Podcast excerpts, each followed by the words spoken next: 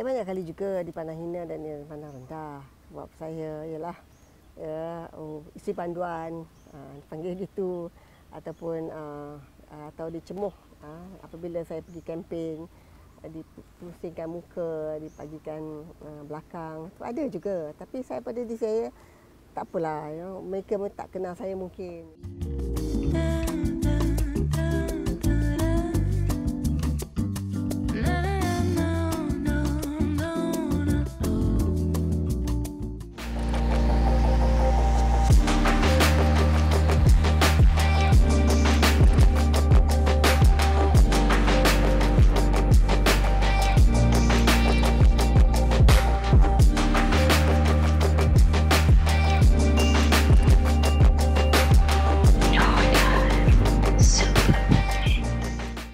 Nona Superwoman Award 2022 kali ini kami sangat berbesar hati Datuk Seri Wan Azizah Sudi menerima uh, penghargaan meraihkan wanita inspirasi 2022.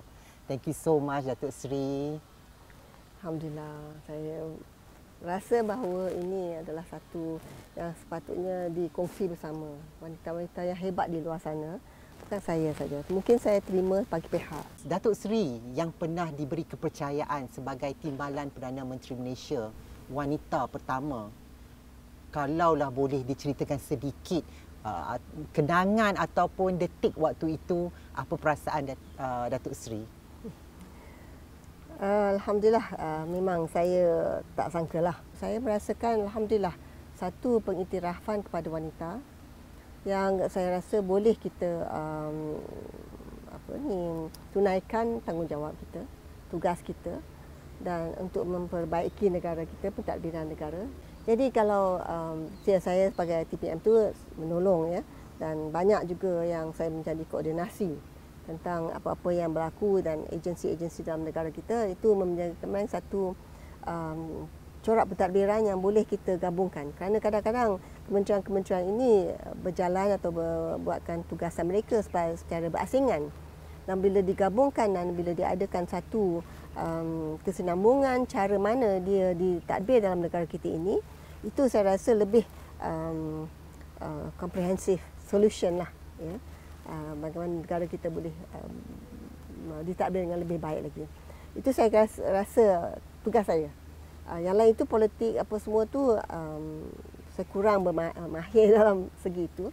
Dan juga dalam erti kata saya sebagai Menteri Wanita Keluarga dan Masyarakat itu saya rasa sungguh penting sekali kerana dalam satu uh, negara itu kita di um, daripada unit-unit keluarga uh, dan keluarga ni ya ada wanita um, masyarakat ya dan um, masuk kepada kanak-kanak daripada belum lahir sampai ke uh, warga emas sampai sebelum dia meninggal dan juga uh, kepada mereka yang terjaga dan mereka yang terbiar dan rentan uh, seperti mana uh, gelangan dan gelandangan ya, orang Rohingya ataupun pelarian itu semua terangkum dalam kementerian itu. Itu saya rasa saya belajar banyaklah. Ya. Dan insya-Allah kalau diberikan um, seseorang yang mentadbir dengan baik, saya ingat negara kita boleh push boleh um, berada pada tahap yang lebih baik lagi daripada sekarang. Kalau dahulu uh, Datuk Seri berjuang demi kekuatan Datuk Seri dalam perjuangan Datuk Seri sendiri uh, demi anak-anak, demi keluarga. So sekarang ni kekuatan Datuk Seri itu kalau boleh dikongsikan? Saya berjuang demi Allah. Insya-Allah. Ya, uh, uh, walaupun pada ada masa-masa saya ingat saya nak give up lah, letih lah. Ya, suami dalam penjara, anak-anak kecil nak belajar, nak nak bekerja sana bekerja sini politik saya tak mahir. Tapi um, kerana uh, saya nak berjuang demi keadilan. Itu sesiapa pun ya. Ya memang suami saya kena memang keluarga saya kena diperlukan pembelaan itu itu adalah salah satu daripada tanggungjawab itu. Kita sebagai seorang Islam ya tak kira lah yang dibela itu bukan Islam ke apa ke mereka makhluk Allah. Itu saya rasa kekuatan saya dapatlah. Kalau tidak saya pun nak penat tau letih kan.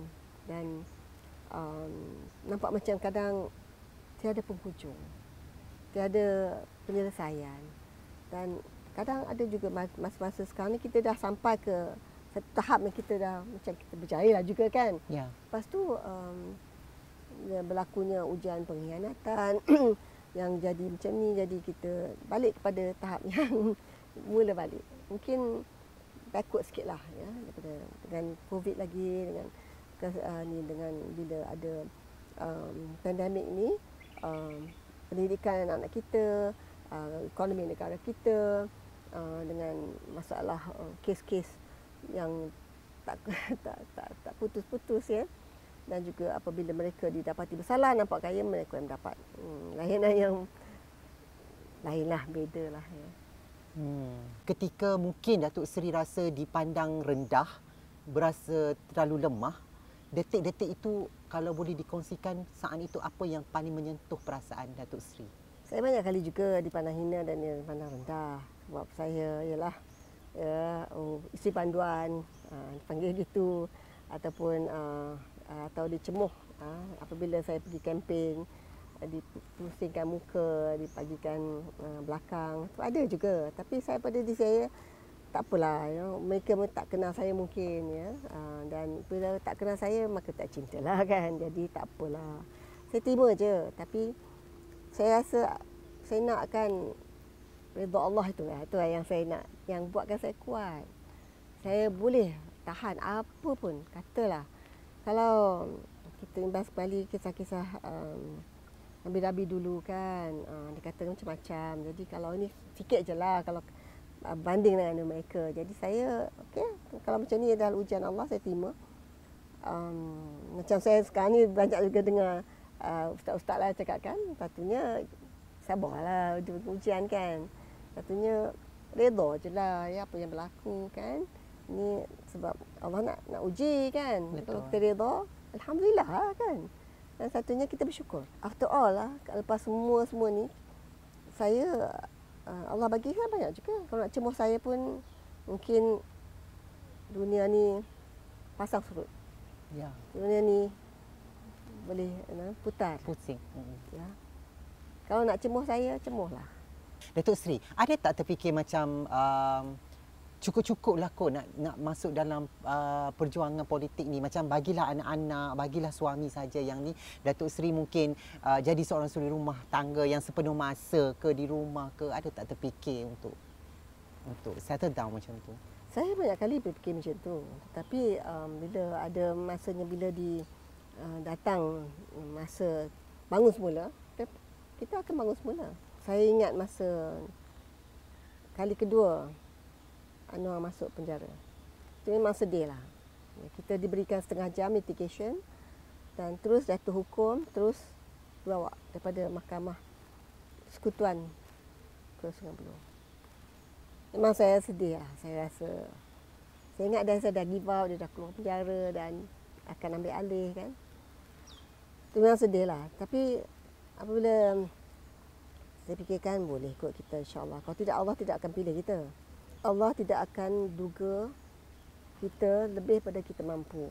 Betul. Kalau kita fikirkan macam tu, alhamdulillah. Kita rasa bersyukur kita dipilih untuk ujian ini. Ya. Tukarkan mindset. Ya. Tukarkan bagaimana kita melihat um, masalah yang kita hadapi. Insya-Allah. Tapi kita mohonlah tolongan daripada Allah. Jangan harap pada makhluk. Betul. Betul. Datuk Sri, apa cabaran utama wanita-wanita di zaman 2022-2023 ni berbanding dengan wanita-wanita di zaman 70-an 80-an Datuk Sri? Dia multitasking, multi apa banyak dia tugas-tugas yang wanita sekarang kena hadapi. Ya, sekarang ni kita alhamdulillah kita berpendidikan. Dah berpendidikan kita uh, insya-Allah kalau diberikan jodoh kita berkahwin kita ada anak, kita ada kerjaya. Betul. Untuk mengimbangi semua ini adalah satu yang uh, bukan mudah. Ya, lepas tu anak kita satu lagi kita dah bersalin, kita dah badan kita pun dah dah affected ya. Lepas tu kita dah ada anak, lepas tu uh, anak kita nak nak pergi sekolah, uh, selalunya taska pun susah.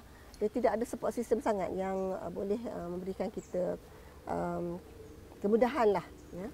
Uh, taska apa tu tak tadika itu uh, kadang taska tu boleh percaya ke tak boleh percaya dan kadang uh, gaji kita pun tak setimpal dengan bayaran. Jadi ini masalah-masalah yang uh, yang uh, hadapi. Lepas tu bila kita ada masalah kerja balik ke rumah nak kena tengok juga masak masak minum suami kan tu tugas kita Ya. kan. Inilah bila ada peranan begini kita merasakan bahawa bebanan tu nampak gaya uh, lebih lah. Masa tapi saya tak saya juga nak nak katakan dululah wala- walaupun wanita tidak berkejaya mereka membesarkan macam mak saya kan. Mak saya membesarkan saya uh, dan berikan dia tahu pendidikan itu penting.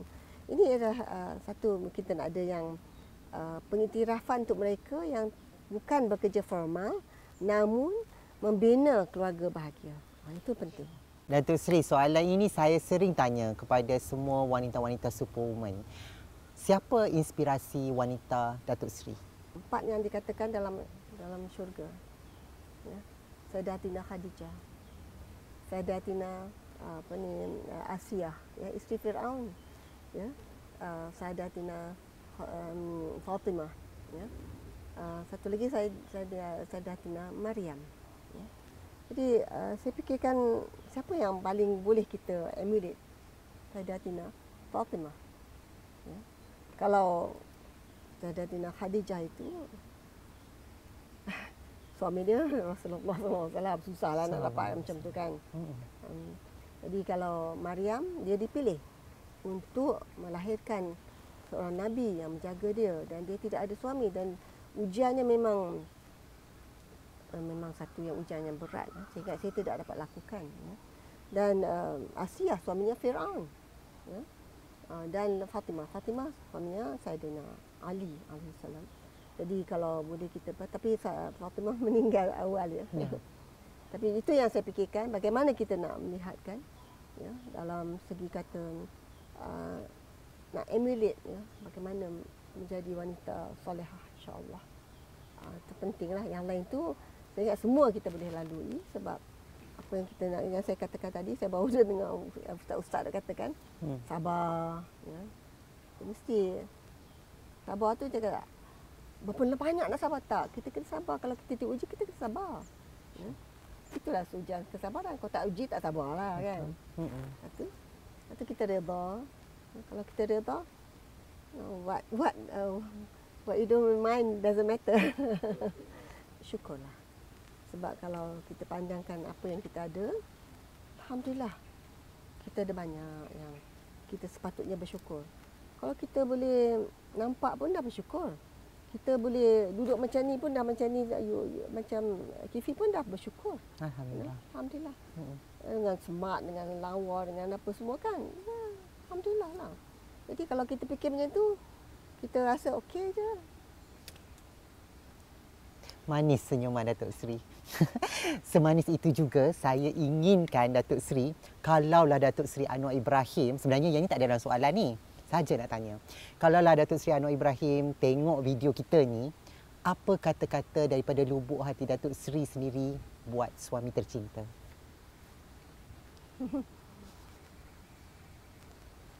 Saya uh, alhamdulillah uh, bersyukur kerana uh, diberikan kesempatan uh, berkahwin dengan seorang pejuang dan uh, setakat ini alhamdulillah lah sebab kadang saya fikirkan um, sebab kahwin dengan orang Melayu saya dapat dapat jadi TPM. alhamdulillah. Alhamdulillah. Okey Datuk Seri mungkin kata-kata akhir semangat kepada semua wanita Malaysia yang mungkin dalam keadaan sekarang mereka melalui pelbagai juga kehidupan yang kita tidak tahu uh, dugaan-dugaan yang mereka lalui. So mungkin sedikit kata-kata semangat atau kekuatan yang boleh Datuk Seri kongsikan bersama semua wanita Malaysia. Macam tadi katakan, ya, semua ni adalah ujianlah hidup. Kita lalui hidup ini perjalanan. Kita akan sampai ke penghujungnya. Apa penghujungnya? Kita mak kan yang terbaik adalah untuk husnul khatimah. Ya. Fikirkan macam tu. Dan itu uh, rasa macam okey lah. Yang lain-lain tu semua kesampingan. Ya. Kita ada kekuatan sendiri. Wanita ni memang punya kekuatan sendiri. Kalau ada kita nak, nak melahirkan, nak membesarkan, nak menyusukan, nak menjaga anak-anak kita dan suami kita. InsyaAllah. Tapi banyak doa. Banyak zikir. Jangan lupa. Itulah kekuatan kita semua. Lelaki atau perempuan. Alhamdulillah, insya-Allah. So terima kasih Datuk Seri uh, Wan Aziza kerana sudi menerima penghargaan kita Nona Superwoman Award 2022. Thank you so much Datuk Seri. Terima kasih.